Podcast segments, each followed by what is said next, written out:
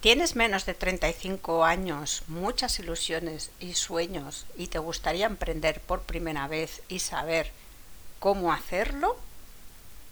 En el blog voy a dedicar unos cuantos capítulos con experiencias que he tenido con diferentes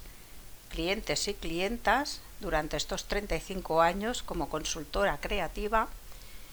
y seguro que con uno de ellos te sientes identificado, identificada y además vas a conocer muchas más estrategias y herramientas que te puedan ayudar a tomar una decisión que es muy importante para tu vida. Como siempre, yo recomiendo antes de iniciar una aventura emprendedora, ponte en contacto con un o una profesional que ya tenga esa experiencia y pueda acompañarte para que inicies ese camino tan maravilloso y que a veces tiene algunas